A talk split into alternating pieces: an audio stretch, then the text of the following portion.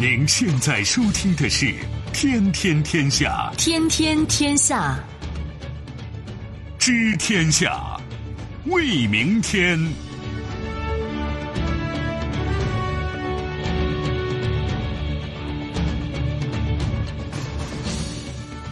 听众朋友，大家好，您正在关注收听的是《天天天下》节目，我是夏萌，有请本节目评论员重阳。重阳你好，各位好。我们节目的收听方式除了传统收听方式之外，您还可以手机打开蜻蜓 FM 在线收听。那接下来我们回顾一下刚刚过去的二十四小时发生的新闻事件。突变，世界银行行长金庸突然宣布辞职，在任期间致力于世行与中国合作。开建，特斯拉海外首个超级工厂在上海开建。变局，挑战纽交所和纳斯达克，华尔街九巨头筹建新交易所。施压，两百名议员联名上书首相，拒绝硬脱欧。下周议会如期表决。求助，默克尔与数百名政客数据遭到泄露之后，德国寻求美国国安局援手。问题，七十万考生无法报名，平台负责人称对流量预计不足。在稍后的节目当中，我们将会为您进行逐一点评。天天天下，今天的第一条上网新闻，我们首先来关注突然辞职的世行行长金庸。一月七号，世界银行行长金庸突然宣布将在二月一号辞职，届时将加入一家私营基建投资基金企业。不少美国媒体对金庸的早退感到意外。这离他本届任期正式结束还有三年多的时间。来自保加利亚的世行首席执行官格奥尔基耶娃将担任代理行长，而由于七十五年来历届世行行长都由美国政府任命，这波高层人事变动再次引来专家媒体的声讨。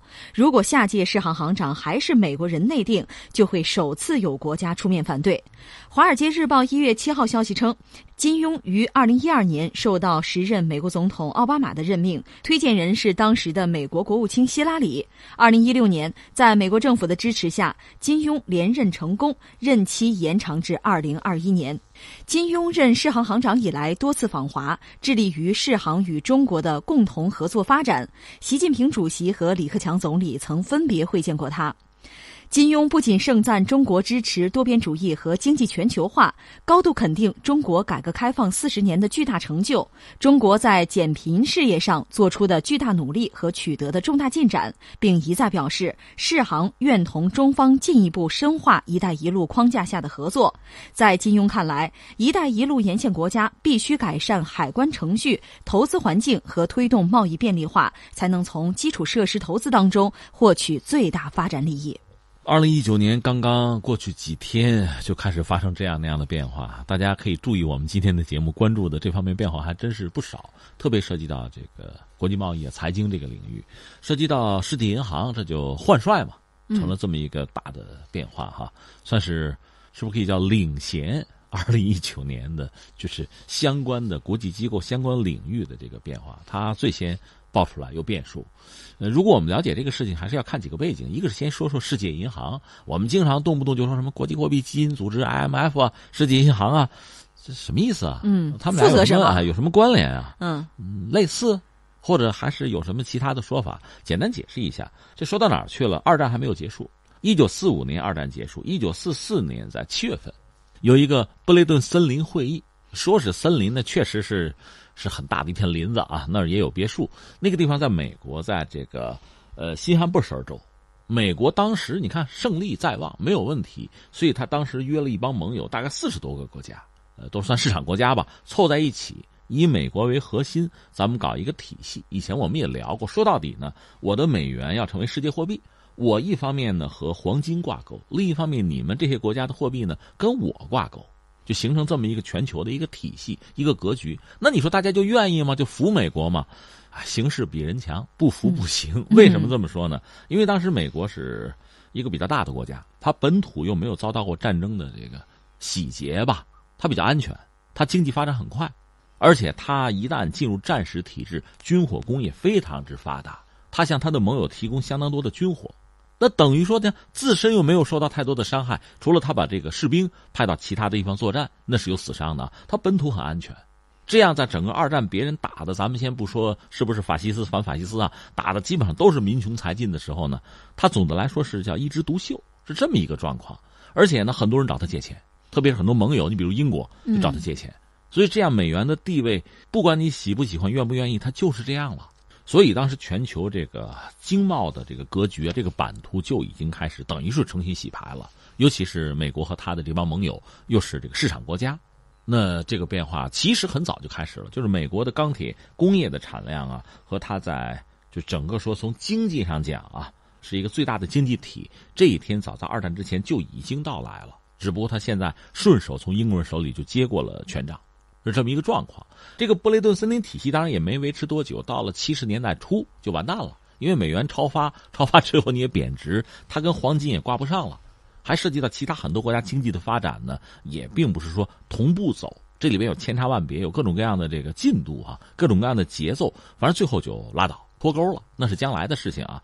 但是我们要说呢，在四四年布雷顿森林体系建成的时候呢，有两个，你叫银行也行，叫国际组织也行，就同时就诞生了。大家知道我说的是什么？一个就是国际货币基金组织，嗯，一个就是世界世界银行，是一块诞生的。那你说一样吗？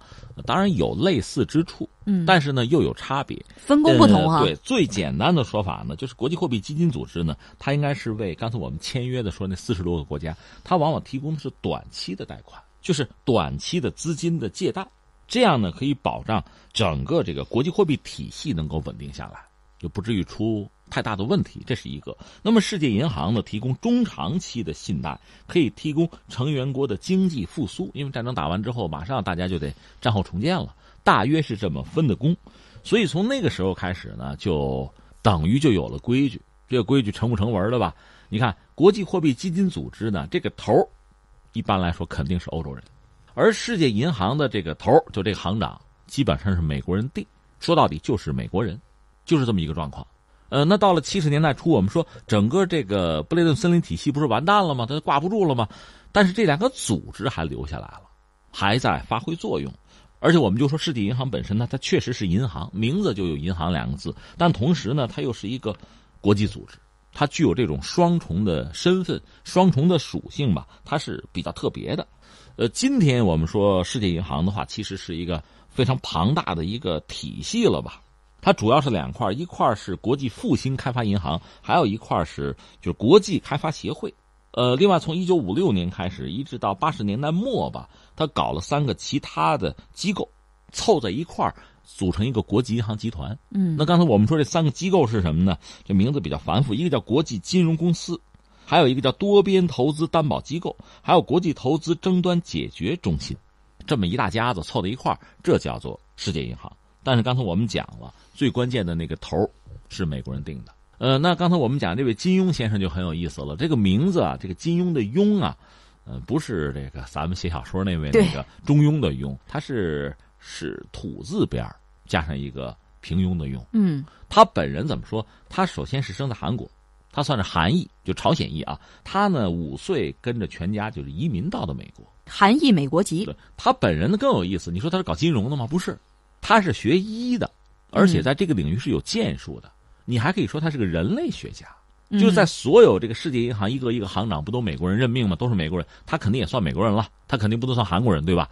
但是呢，他是唯一的一个不是这个专业的，这是根本是沾不着边儿。其实世界银行，你说做行长是不是全是学经济学的呢？也不是。你比如，我记得那个麦克纳马拉，嗯，他是越战的时候美国的国防部长，后来他写了一本书，就承认我们搞错了，越战打败了。我们的决策有问题。那个麦克纳马拉居然还做到过世行的行长，就是等于说是政客吧，或者说前军人，就这么个角色，等于说也是美国的精英层的什么主流人物吧，呃，可以当。但是像他就是金庸这个身份，一不是白人，第二呢又不是学这个专业的，也没有任何这方面的经验，就是菜鸟吧，有人叫什么素人是吧？就这么个人，居然也当了世界银行的行长。是这个确实让人觉得有点这个大跌眼镜啊，但是实际上有这么几个背景，一说你就明白了。刚才你说了谁推荐的？希拉里·克林顿。对，当时美国的国务卿推荐，谁批准的呢？是奥巴马，美国总统。这个人本身是亚裔，就这么几个因素凑到一起呢，他是美国人，但是呢，他不是白人面孔，在世界银行确实也面对非常大的这个挑战，一个是从自身之外的挑战，出现越来越多的类似的机构。你做的好，那我没话说；你做的不好，我就要顶替你。你呢，越来越就无所作为。外面有挑战，另外内部这个机制上也有这样那样的问题。那你想，世界银行这么多的成员国，你美国人一股独大，你说了算。它呢和联合国类似，它算是联合国的一个一个分支，但它和联合国的性质又不一样。咱们基本上要讲联合国的话，大家还得相互尊重，对吧？但是在世界银行里说的很清楚，咱就按份额走，份额就是你出资多，你话语权就大。那你说我中国有钱，我多出资行不行？不行，不让你多出。美国给你摁住，就你有一个局限，有个天花板。嗯，这里面出资最多的是美国，享有话语权最多也是美国。它这个设计的规则是非常可笑的。其实我们现在看很多事情吧，大家越来越明白，咱们都是懂行的人，都是老中医了哈。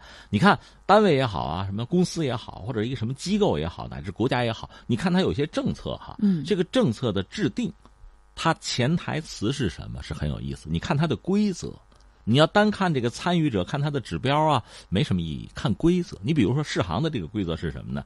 一方面，他要说美国享有的，他就说话语权吧，他的表决权吧，他占到百分之十五点八五。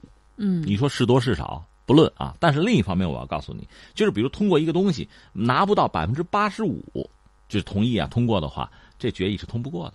但是美国一家占到超过百分之十五，这意味着什么呢？他说不行，肯定肯定就不行，通不过，肯定对，那百分之八十五就达不到嘛，这叫一票否决。这是人家规则制定定得漂亮，是吧？一开始大家不知道怎么回事，进去玩玩到最后发现，哦，那就是你一家人说了算呗，没有美国不行啊，就成了这个样子。美国不同意这事儿就办不成，这是世界银行。所以你看，从大家明白过味儿了，那就能不能改一改啊？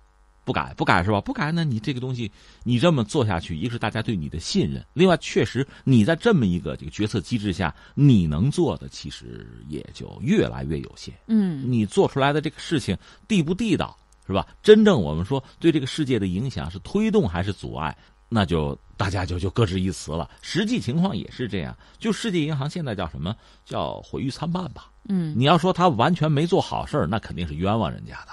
人家确实在二战以后。做了大量的工作，主要是扶贫，就面向发展中国家和地区啊，一些不发达的经济体啊，确实有投入、有项目在扶贫。可另一方面呢，对他的批判和反对的声音实际上是越来越大。这里边你看原因有很多，有的是出于反全球化，有的就说你这是新殖民主义。呃，确实，你看全球各种各样的报道，还有有这个记者组织吧，就是组织全球一些记者，就专门调查世界银行在全球的一些经济体的项目。你看，你说给某地投资，就一些不发达的国家，结果人家那警察把贫民窟就拆了，老百姓流离失所。你在这搞个什么东西？那最后你说你是推动社会进步呢，还是伤害民众基本的生活水平、生活条件呢？就这种质疑一直不断。再一个，刚才我们说了，你这里边美国一股独大这个事儿一直有人骂，所以这是世界银行现在这个状况。对，所以说这次关于金庸的辞职原因哈，确实也挺耐人寻味的。因为我们在呃刚开始的节目的时候，我们也说过，还有三年的任期才满，那么他却突然提出要辞职，据说是个人原因。但是呢，也有观点就认为说，金庸突然辞职啊，原因是和特朗普政府不和。呃，说特朗普政府作为最大出资国，希望对国际机构发挥影响力，可是呢，世界银行和他的这个分歧正在加深，结果就导致金庸在任期之内辞职了。这个就很耐人寻味，目前没有任何官方的说法，嗯大家只能是猜测。一个是金庸自己可能有一个暗示，他的意思就是说这是个人决定。我想他找了一个可能是一个什么私人基金啊、投资机构，反正我要干的活儿还是面向不发达地区啊、国家呀，就改善民生，还是要干这个，那个可能效率更高，我能发挥更大的作用，所以就拜拜了。但是你客观想有这么几个因素，你不能忽略。一个呢，刚才我们说了，谁推荐的他呀？嗯希拉里。谁批的呢？是奥巴马。然后他是一次连任，成功连任，但这个连任并不顺利。据说实体银行的员工曾经联名，好像拒绝过他之类的，有这事儿啊。嗯呃，另外他毕竟是奥巴马背景，希拉里背景，和特朗普恐怕很顺畅的接受他，未必那么容易，对吧？所有奥巴马的这个时代的符号啊，都得推了对，所有这些遗产差不多都毁掉，差不多，这是一个。另外呢，我们刚才讲世界银行这头一般是美国人定的，美国人内定的，对七十多年就是这个样子。金庸也不例外，他就得算是美国人，你不能说他是韩国人。但是呢，他当了这个头之后，他确实嚷嚷着想改革。他也知道世界银行现在，我们就经常用内忧外患来衡量。你看一个经济体也好，一个组织也好，内忧是什么？它内部就美国一股独大，这个带来的负面影响越来越大了。实际上这次他一走，这个矛盾就激化了，原来的平衡就打破了。你说美国再任命一个美国人，好多成员就不干了，就到这个坎儿上了。他现在遇到的就是这个地方，这叫内忧外患呢。我们说，你世界银行你干不好，那自然有人干得好，竞争者很多呀。我们就不客气说，比如亚投行，嗯，就金立群在那掌舵那亚投行，干的就挺好啊，对吧？一开始几十个国家加入，越来越多呀，大家觉得那个有效啊。还有个亚开行，美国、日本搞的，怎么就悄无声息啊？你干的不好嘛？就是你没能给真正需要资金的那些项目、那些发展中国家带来一些实惠，没有真正带来经济社会发展，甚至可能带来一些困扰和麻烦、矛盾。现在世界银行也面对这个问题，你要不要改革？金庸是想改革的。刚才你特别谈到和中国的关系，我们也扯两句。一个是他到访过中国，他对中国的这个开放和成就，他评价是很高的。甚至他还说这里面是有经验，就是中国是有经验，这个对世界银行是有意义的。因为我们说它扶贫嘛，中国是一个发展中国家，嗯，我们曾经也很贫困，到现在我们也不能说我们贫困人口完全就没有了。我们现在还嚷嚷精准扶贫啊、攻坚战啊，但是我们有经验，这个经验你认不认同？你要不要向其他的经济体推广？这不是我们想推广，他如果觉得好，他自己去做嘛，他认可他去学嘛，就这样一个过程。这是他。另外呢，就是世界银行和中国之间呢，确实也就有合作吧，呃，还不错。因为中国，呃，改革开放这几十年，你看我们在一九八一年左右重新加入到世界银行里边去，有一个统计哈，我看的数据是不到五百亿。世界银行对中国的贷款的总承诺额度累计是四百九十一点五亿美元，整个下来这几十年大概是三百多个项目，现在还有不到一百个，可能七八十个项目还在进行。而且值得一说的是，他非常关注中国的这个传统文化遗产保护问题，在这方面和中国合作是比较多的。所以对我们来讲，世界银行和我们之间关系应该说还好吧。但是话说回来，再好，美国那个一股独大，我们可改变不了。就你可以多续点钱，多投一点，就是说你这个份额可以增加一点，但相当有限。你百分之十绝对到不了，美国百分之十五多绝对是不能改变的，不然那个百分之八十五不就就乱套了吗？在这个状况下，其实我们也只能呵呵了。嗯，金庸的，即使是他对世界银行说改革内部的改革，恐怕这些根本的东西他不敢、不可能触及。嗯，可能也有他自己的无奈吧。那现在就是走了，他走了，我觉得几个因素，刚才我们讲到了，过多的替中国说话，某些人是不是愿意，这是一个问题。另外呢，和奥巴马，因为当时奥巴马签的嘛，嗯，就是靠的比较近，捆的比较紧。这个特朗普能不能接受？再就是目前呢，就是特朗普政府希望世界银行承担某个角色，你承担得了，承担不了，可能这些都是问题吧。这是我们只能说是推测，也是我看美国人也在猜这方面的一些问题是不是最后爆发了。呃，总而言之，无法承担相应的这个重担啊，嗯，负荷，所以最后就遁去了，是不是这样一个因素？很多人这么猜。嗯，想想也是挺有意思哈。世界银行行长是美国人。国际货币基金组织总裁是欧洲人，那亚洲开发银行是日本人，这就是铁律了。这是美国人当年布的局，对。所以你看，从二零一八年开始到现在呢，就我们应该很冷静的来看待美国的，就是一说美国所谓实力，大家想到的就是枪啊炮啊、海湾战争啊，对，打仗。但是现在美国人一方面呢，总打仗花钱太多，他花不起了，就这个招数不灵了，玩不动了。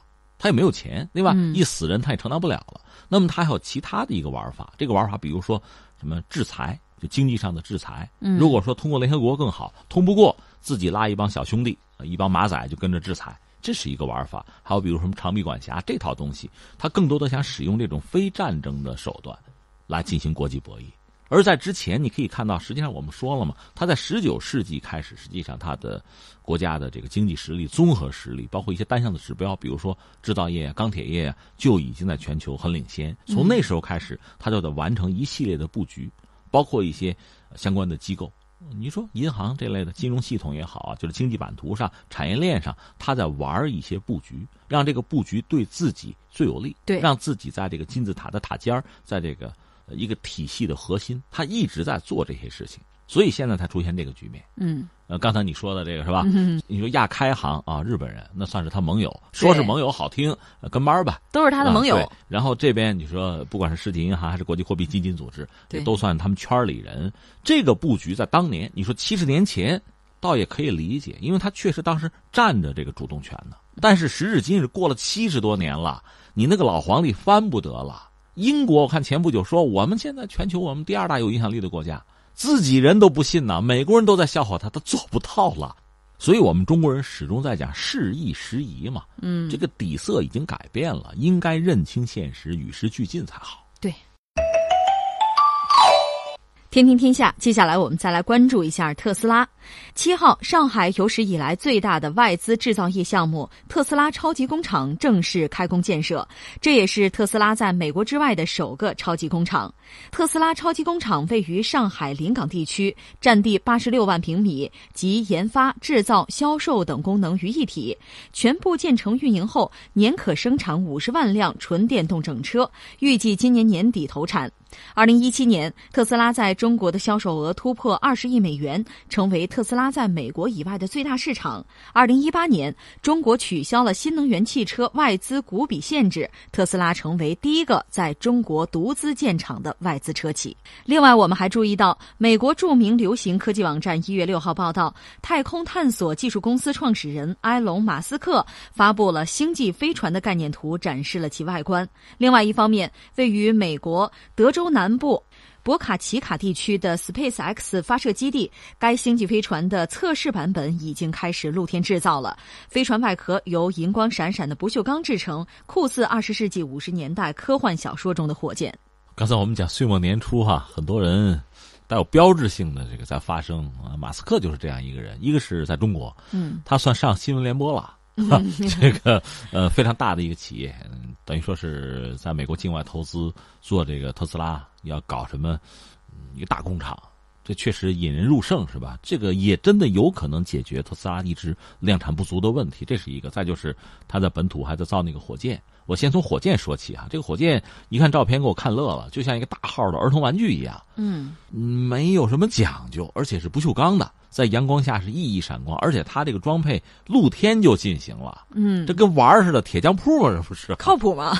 对，它有它的道理，它道理是什么呢？这个我也明白它的意思，因为传统的做这种航天器，比如做火箭哈，嗯现在比较高级的用什么呢？碳纤维，都不用金属了，嗯轻嘛，坚固嘛，但是使用那个东西成本很高。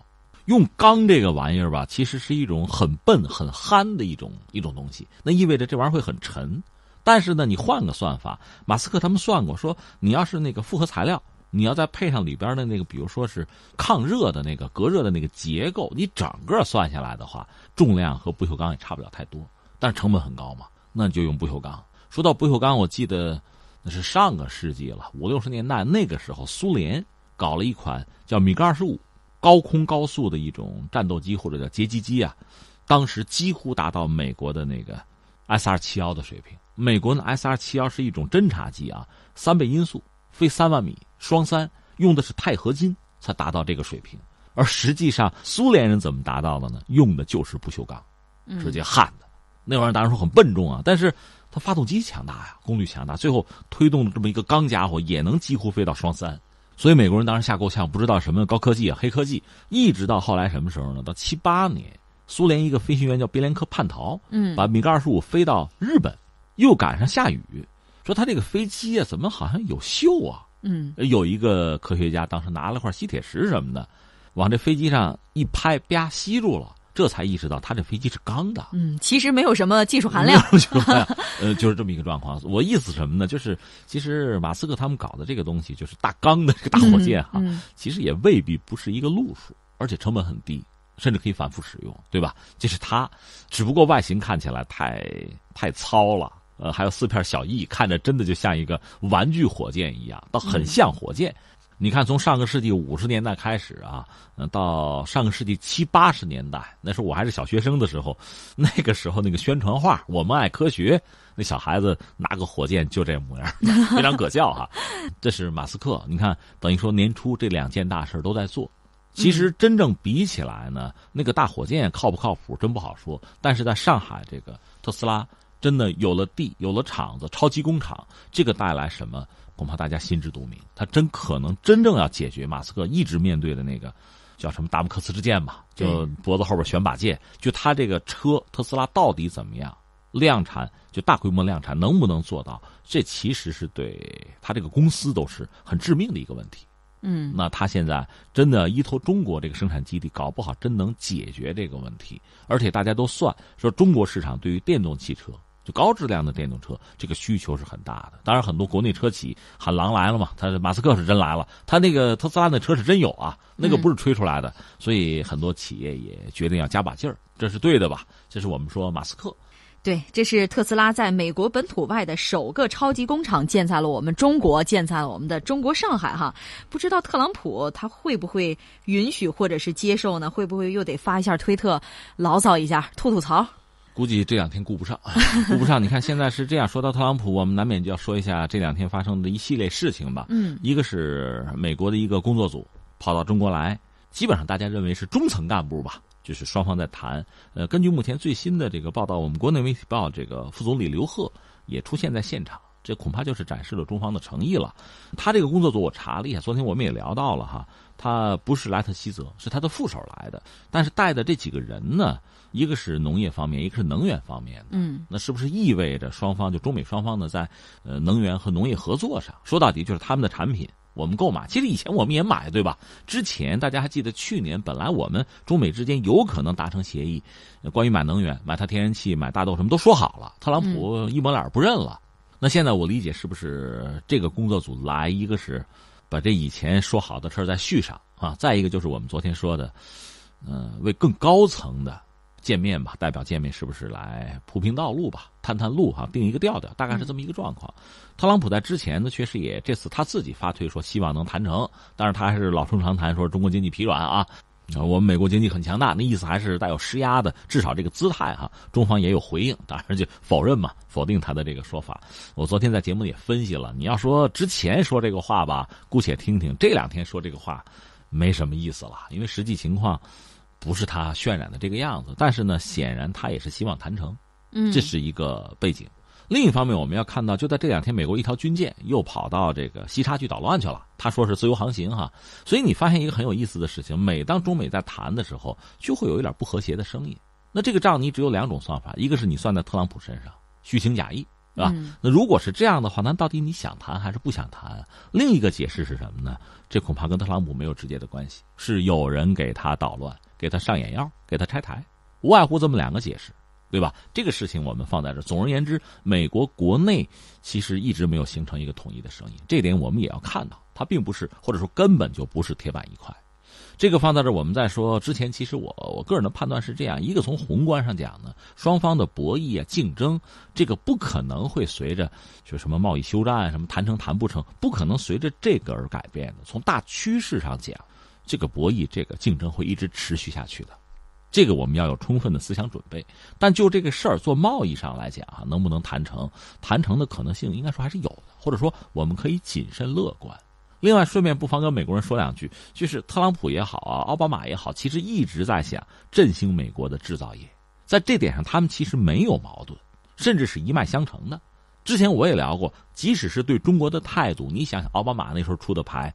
特朗普虽然一一都给否定了，什么 T P P 啊、重返亚太什么的都否定，但是你仔细想想，这个奥巴马、特朗普对中国的态度其实没有根本的变化，对中国的认识是一脉相承的，这是我的一个判断。那翻回来，他们都想振兴美国的制造业，方式不一样。嗯，奥巴马嚷嚷半天，其实也没有搞成什么。特朗普当然说用力大了一些，比如这个什么哈雷啊，包括通用啊，只要搬离美国他就骂。特斯拉其实以前就有动作，只不过现在是落到实处了。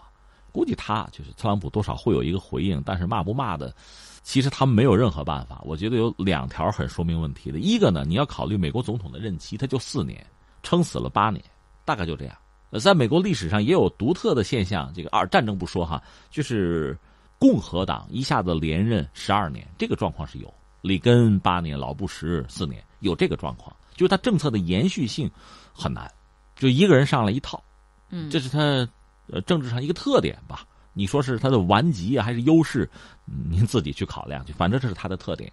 那再一个是什么呢？就是美国现在制造业是空心化的，它和人口结构和整个这个产业的结构都是相关的。举个简单的例子，中国有一个企业家叫曹德旺，都知道吧？嗯，他不是花了一大笔钱跑到美国去生产玻璃去了？对，他那意思，我直接生产玻璃装到美国的汽车上，这不离得近吗？他什么也不说啊，他雇的人都是五六十岁的老头年轻人没人去干他那个活去，这就叫空心化。这个空心化不是简单的有没有生产线的问题，而是美国老百姓、美国的劳动者不干你这个活这是明摆着的事儿。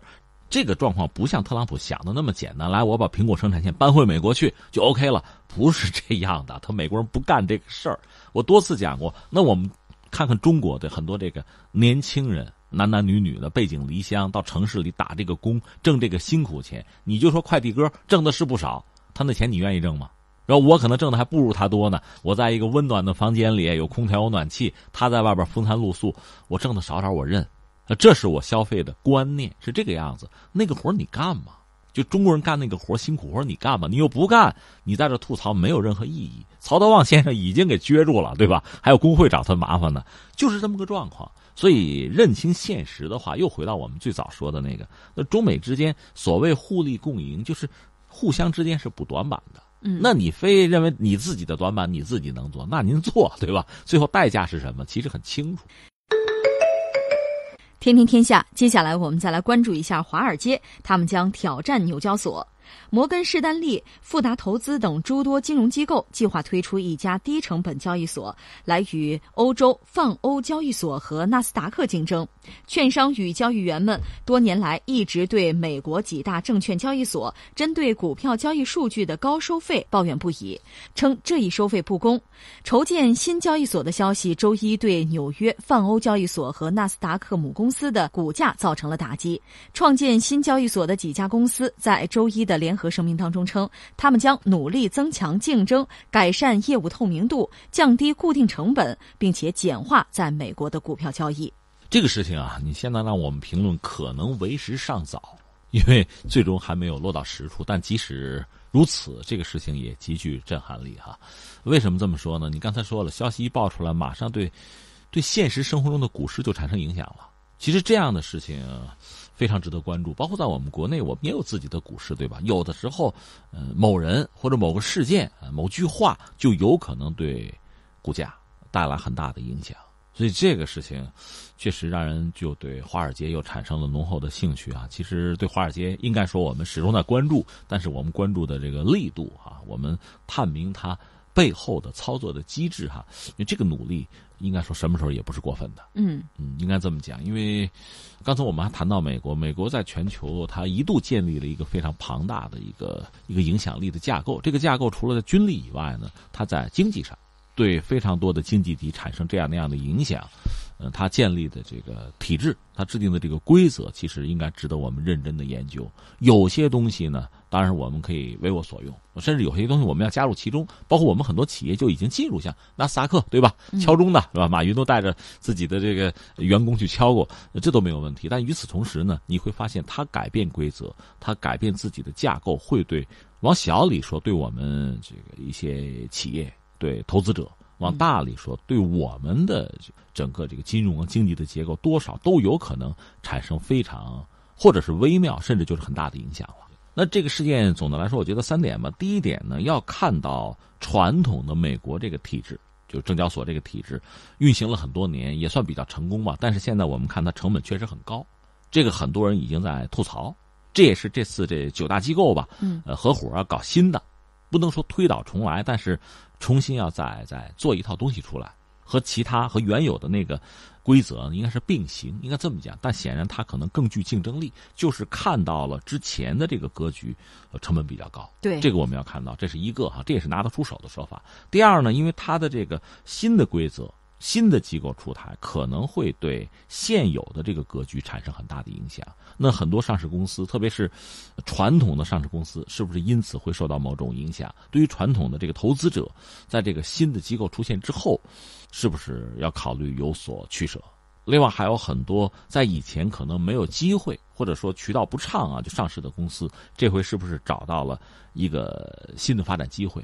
由此会产生对美国也好，对全球也好，对这个企业界、产业界，不能说重新洗牌，现在这么说有点过分哈，但是会产生一个新的影响。这个影响因为出现新的规则啊，对传统的规则肯定会带来冲击。这个冲击会有多么大？将来是不是成为一个双黄蛋，还是怎样哈？这是我们我觉得关注的一点。嗯，另外呢，我就觉得现在整个世界经济，不管你喜不喜欢，它是连成一体的。包括美国股市一旦出了问题，那很快亚太的股市也会出问题，这明摆着的事情。所以，呃，我们一直在讲啊，我个人一直在关注，就是以前美国是喜欢用军力的方式来解决问题，嗯，年轻气盛嘛，是吧？能用拳头解决的问题就就不再嘚嘚了，是吧？这是以前的做法。但是现在呢，他更多的愿意用非军事的手段解决问题。那么，他对全球经济的影响，你比如美联储加息。这就是一个玩法。去年二零一八年，我们看到美联储一次一次的加息，美国人怎么着不论，土耳其出问题了，是吧？巴西出问题了，阿根廷就货币啊出问题了，这是很典型的一个做法。所以，它整个的金融市场的变化对全球的影响，我觉得不得不防。另外，之前我们也聊过，如果一定要把美国的这个资本吧，你分一分，性质上分一分，华尔街所代表的这个金融资本，它其实往往是超越国界的。哪儿有钱去哪儿赚去，就是他这么一个玩法。而传统的产业资本，它也超越国界，对吧？比如说，呃，我的生产线在国内我不赚钱，我要搬离美国，也是这样的。但是产业资本和金融资本吧，应该说性质上还有很大的不同。而特朗普一般被认为是代表比较传统的这个资本势力，和华尔街的金融集团呢，不能说水火不容，嗯，但是毕竟有相当的矛盾。而特朗普也会采用在政策上一些措施吧，呃，示好。向华尔街示好，来求得就自己这个统治的稳定，它有这个因素在里边。那华尔街现在等于说又拿出了一个新的招数，这个招数它的影响，我再强调一遍，肯定不是只针对美国国内的呀，它肯定在全球会产生很复杂的影响，呃，产生很多次生的影响。这个影响是什么呢？我们还得走走看。包括有一些市场国家，它是不是因应着这九家机构吧做的这个动作，他们也会群起而效仿之。这个，我想我们一定要高度的关注。嗯，天天天下，接下来我们再来关注一波三折的英国脱欧。至今仍然充满不确定性的脱欧，让英国上下人心不安。本周，英国议会重启对首相特蕾莎梅的脱欧协议辩论。内部人士透露，表决投票将如期在一月十五号进行。特蕾莎梅显然不想再拖下去，但她的胜算仍然很低。无论特蕾莎梅的协议是否能够在议会顺利通过，英国都将在三月二十九号正式离开欧盟。目前，英国国内对脱欧协议的态度仍然存在分化。特蕾莎梅花了十八个月才与欧盟达成的协议面临败局。如果最终英国真的走上无协议脱欧这条路，新的关税壁垒和官僚屏障将会扼住英国与欧盟的贸易咽喉，将英国经济推入深渊。随着投票日期的迫近，议员们也开始做最后的努力。据英国广播公司报道，来自各政党的两百零九名议员已联名上书特蕾莎梅，敦促她排除无协议脱欧的可能性。至今，特蕾莎梅已经六次否认进行第二次公投的可能性。他还警告脱欧派议员，不要让对完美的追求阻碍了一个好的协议，否则英国可能终将留在欧盟，最终把脱欧变成闹剧。这是我们节目今年第一次关注英国脱欧，其实也没什么好关注的，还是一团乱麻，是吧？眼看着三月底这时间就到了，这怎么办？到现在其实还没谱，看看十五号吧，看看议会最后拿出一个什么样的方案来。但是现在看来，好像还是各说各话，众说纷纭。没能达成一个统一的共识。对啊，就我个人对脱欧的认识吧，这么几点。第一点，我要说什么呢？其实有一个问题是根本解决不了的，是什么呢？就说这个爱尔兰边界问题吧。这是目前你没有看到任何可能解决的迹象。我解释一下，大家知道这个大不列颠及北爱尔兰联合王国，这是英国这个名字是吧？大不列颠不用说了，岛不用说了。那个爱尔兰呢，本身有个岛，爱尔兰对吧？这个有个北爱尔兰和爱尔兰。是在这个岛子上，这岛子上比较大的这个版图属于爱尔兰，那是个共和国，对吧？首都是都柏林，北边有一块其实叫六个郡，他们那个单位郡嘛，郡县制那个郡，那是北爱尔兰，那是人家英国的地盘了，英国的领土，他笃信天主教是这么一个状况。在历史上呢，这个彼此恩怨就纠缠不清，咱们就没法说，不多说了吧。就到最后还是在美国斡旋之下，在上个世纪，其实到九十年代这事儿才真正算谈妥，没多少年。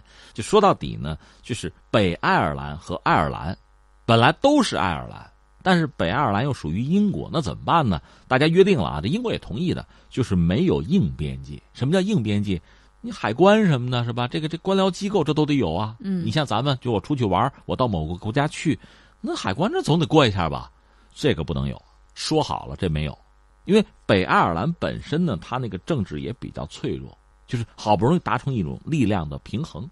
别闹啊！就现在，大不列颠和北爱尔兰这是联合王国，这都搞好了啊！一旦在这出现了硬边界，北爱尔兰它里边的政治势力可能就会发生变化，最终就有可能出什么结果呢？北爱尔兰可不可以脱离英国，回归爱尔兰的怀抱？可不可以啊？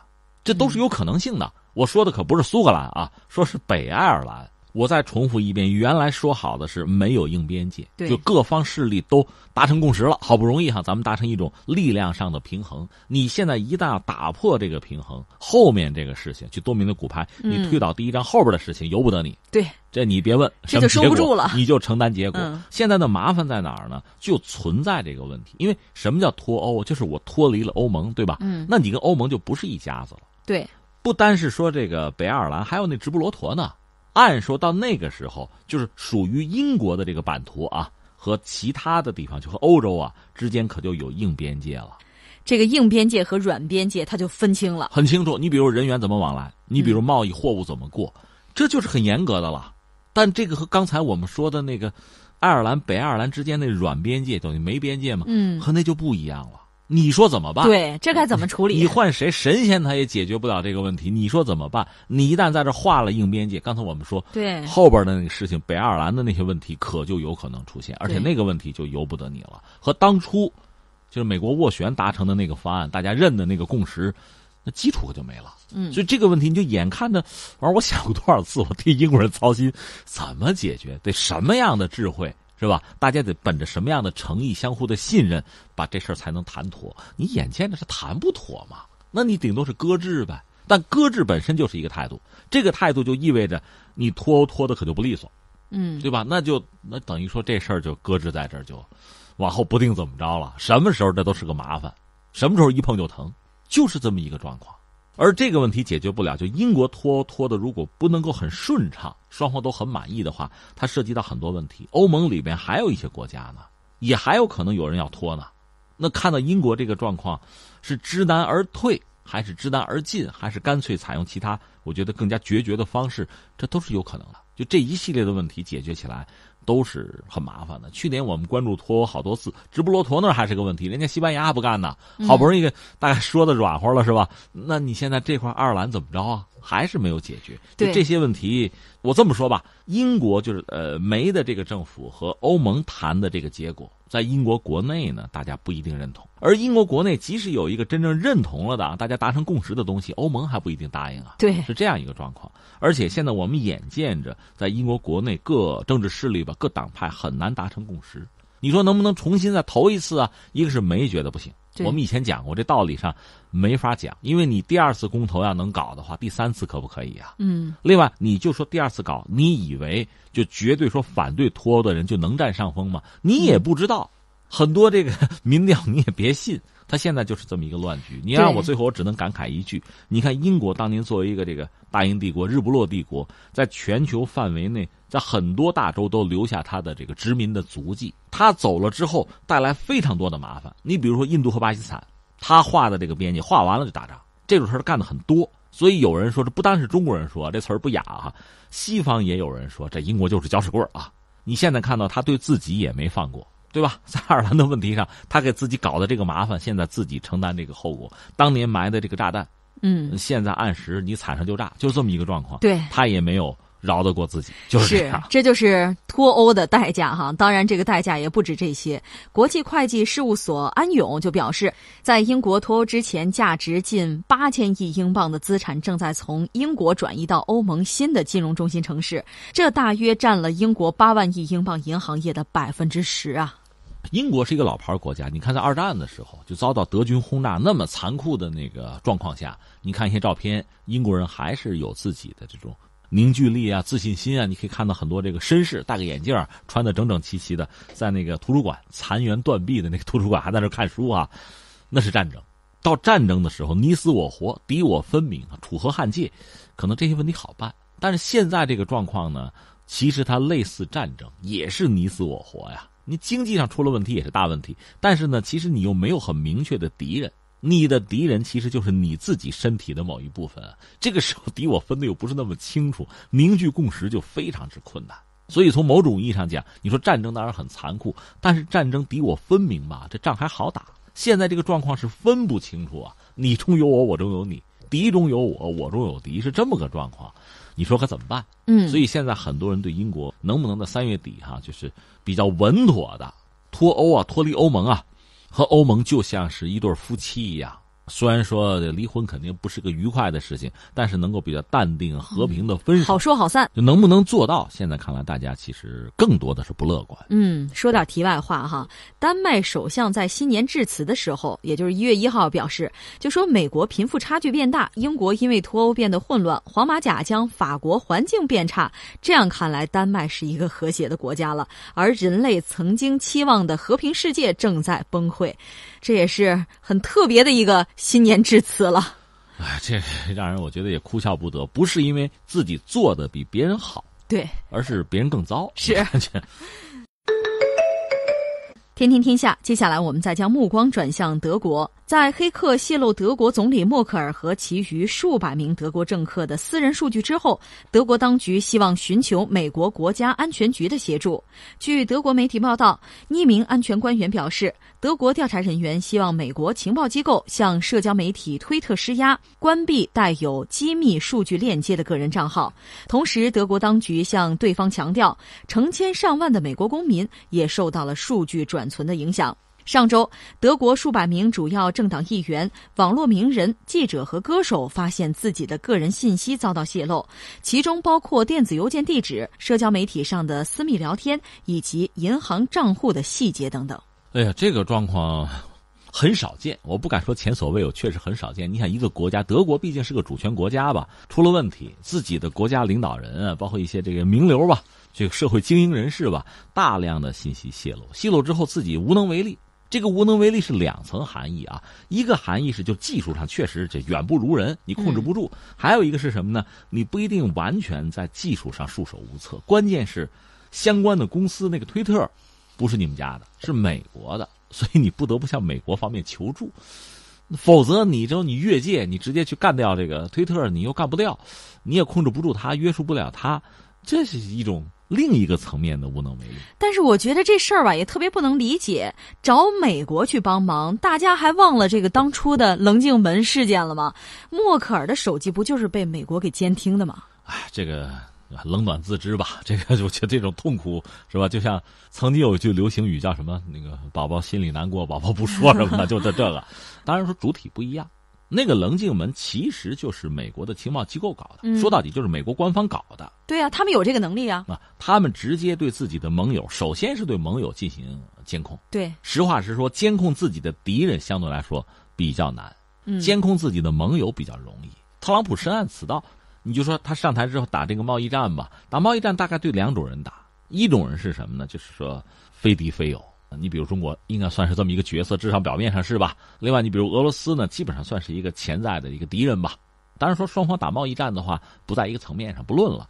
而特朗普对自己的朋友下手，欧洲、日本、韩国一点不客气，好办。剪羊毛的话，这是比较容易做到的事情，因为盟友对自己，不管是从这个提防、警觉的这个程度上，还是抵抗的能力上，都差很多。所以先干掉你们，这是他。同样道理呢，你比如棱镜门为代表的这个美国的情报机构，在全球范围内，他这个监听啊，对自己的盟友，一个是不可能放过，第二个呢，那恐怕相对是容易的，因为盟友啊，那个技术水平到什么程度，自己心里清楚。好多用的还是自己的设备呢，对吧？我弄你们总是容易的，嗯，是这个状况。呃，另外呢，我们也知道，之前我们也聊过，比如美国，它有这个所谓五眼联盟。眼睛嘛，五只眼。这里面比较核心的就阿克鲁萨克逊人吧，美国、英国、加拿大，再加上澳大利亚、新西兰。那你说德国、法国呢也有，呃，五眼之后什么好多眼的联盟、十四眼联盟都有，呃，它是一圈一圈，这是一个形象的说法，但是核心肯定不包括这些欧洲人，就德国、法国是排斥在这个核心之外的，有远近亲疏的，这我们看得清楚。但是从主体上讲，我们说是什么呢？毕竟是美国的官方情报机构。但是这次这个麻烦出在哪儿？还不是官方情报机构，它不是类似这个推特啊、Facebook 这样的社交媒体，它是美国的公司，这就很尴尬了。当然说，在二零一八年像，这个扎克伯格就是 Facebook 扎克伯格也跑到欧洲听证会上去，也去去作证啊，也被质询呢，有过。但是这样的企业、这样的公司，你们又自己去用，对吧？但是它出了问题，营运出了问题，这个和美国的这个官方。和美国情报机构直接上说，还不好说画得上等号。可另一方面，我们也知道，美国的情报机构啊，美国官方对于这个推特啊、Facebook 也起了很大的作用。你比如到美国大选的时候，呃，很多美国的这些就社交媒体也关一些账户啊，踢掉一些这个什么僵尸粉什么的，也干这个，背后就是美国官方的需要，美国官方的就是监控或者说是约束，他也得听。所以现在做法只能是德国官方通过美国官方向美国的这些企业施加压力，就成了这么一个样子，这非常可笑。是一方面呢，我们看到像德国也好，以德国为代表的美国的很多的盟友啊，说有这个字儿，其实也不完全的符合实际。他是真正的平起平坐啊，肝胆相照的朋友吗？肯定不是。他是有高低贵贱之分的，对吧？在这么一个它有层次的，嗯，那也没有办法，也只能通过美国的官方看看能不能做这个事情。该关的关，该删的删啊，该还的还，无外乎就是提这个要求。可至于美国方面呢，你看它就很有意思，官方有一套路径，就棱镜门之类的监控哈，间谍机构的做法，还有它的企业如果愿意的话，也可以做很多可能官方不太方便做的事情，它也能做到。一方面呢，你看苹果当年曾经有一个案例，就是面对犯罪分子那款手机，呃，苹果不解锁，官方也无可奈何，有这样的例子。可另一方面，我们也知道，更多的还是像这个社交媒体 Facebook、推特呢，大量的泄露用户的信息，带来的非常多的困扰。这个困扰呢，大家似乎也都没有找到解决之道。而在这个过程之中呢，谁是最大的受益者呢？恐怕我们得说，美国一些间谍机构是受益者。另外，全球范围内很多黑客组织啊，或者其他的一些什么组织啊，呃，也许不能够放到桌面之上的这些组织，可能成为受益者。嗯，而所有的用户都面对巨大的不安全。另一方面，在这个领域，就是网络空间这个虚拟空间，能不能有一个就是基于人类的、基于所有用户的这么一个保障性的条款？其实我们也看不到。是。总之，德国自己的政客信息被盗，还要找别的国家来帮忙，心里踏实不踏实？我觉得只有他自己知道了。不管是从技术层面，从这个就法律层面嘛，哪怕是基于全球的一个法律层面，就想维护自己的权益都非常之难。那对我们来讲，如果有什么启发的话，真的还只能是把自己做强，对你才有能力维护好在网络时代、网络的这个世界里啊，维护好自己的权益，否则你也只能是，只能是这样了。天天天下，接下来我们再来关注一个艺考报名平台。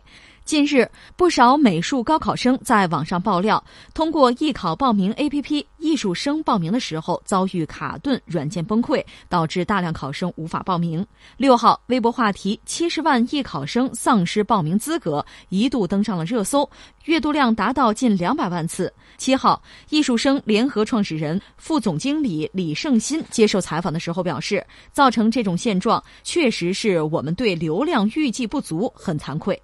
教育部七号表示，高度重视该问题，已指导和督促有关高校通过增加报名渠道、延长报名时间、增加考点等措施，确保有意愿的考生都能够报名参加考试。截至到一月七号凌晨两点，报名通道及艺术生官方 APP 已经完全恢复了正常，目前系统稳定，考生可以正常进行报考了。那这个事情，我觉得从两个层面说，一个是我们也注意到，就是教育主管部门嘛，第一时间算是出手回应，而且让这些没有报上名的考生，等于说找到了解决问题的方案吧。这个还是让大家舒一口气，因为高考毕竟对我们中国人来讲太重要，对吧？因为大家压力都很大，竞争如此激烈，而且高考的这个公正又是大家极为关注和敏感的一个事情，容不得半点差池。所以你看，历次高考这样的新闻我们都能看到，哪怕是个逃犯送孩子去高考，作为警方盯着他，不能让他跑了，嗯，但是也得看着他把孩子先送进去啊，然后再执行抓捕行动。这很人性化，但同时也可以看到高考在我们中国人心目中它的位置、嗯、是很重要、非常特别的，是真的是不能出错误，不能出问题。嗯，那现在真的就出了个问题，就是很多孩子按照原有的说好的这个途径，居然报不上名。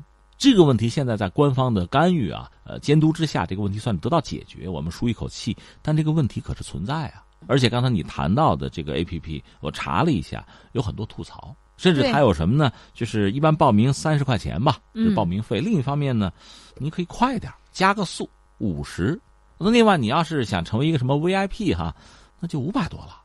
这个就很有意思了。那为什么选择这么一家企业？既然你没有本事做这个事情，你说我都预料不到啊，这这么多报名等于把我挤崩溃了嘛？你预料不到，那你别参与啊，没本事别干呐，你这是耽误事儿啊。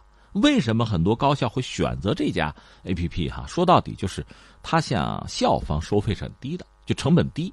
这个你听着貌似很有道理。你作为一个高校招生报名嘛，说到底我选择一个比较合适的、成本比较低的，能够提供这个报名服务的一个企业，一个 A P P 就很好、很合适。对他找你收费是低，可你看到他另一面没有？他翻回来向社会收费可是高的。对啊，这就收那么多的费，然后不把这个服务器搞上去，拿钱干什么？而且这里边你说，比如说他动不动 VIP 报名五百多块钱，这个就很可笑了。嗯，换句话说，我掏五百能不能加三儿啊？那这里面有没有一些猫腻啊？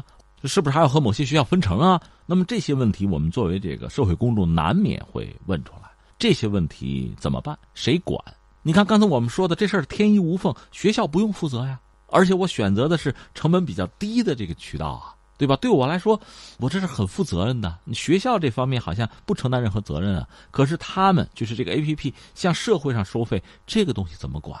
你能投诉吗？你要进不去门怎么办？这个渠道通不通畅？现在已经影响到非常多的孩子了。所以现在我们看来说什么呢？就是改革开放四十年，四十年的成功，从某种意义上讲，是我们教育的成功啊。这四十年，我想我们这个恢复高考，然后我们整个这个高等教育哈，到现在巨大的投入。啊，巨大的这个产出就是大量的孩子们通过受到高等教育，在社会上有了自己相应的位置，实现了自我价值，同时也推动了社会的进步，这很好。但是时至今日，哈，像高考本身，如果它再出问题，不管是在录取的公平公正性上出问题，还是在报名这样一些最基本的入门的这个坎儿上、渠道上出了波折，我想都是我们整个社会不能容忍、不能承担的。我觉得这个性质哈，它的严肃性我们一定要看到，嗯，而且它影响到你刚才说这个有工号讲涉及到七十万考生了，这么大的一个波及面，确实是我们不能接受的。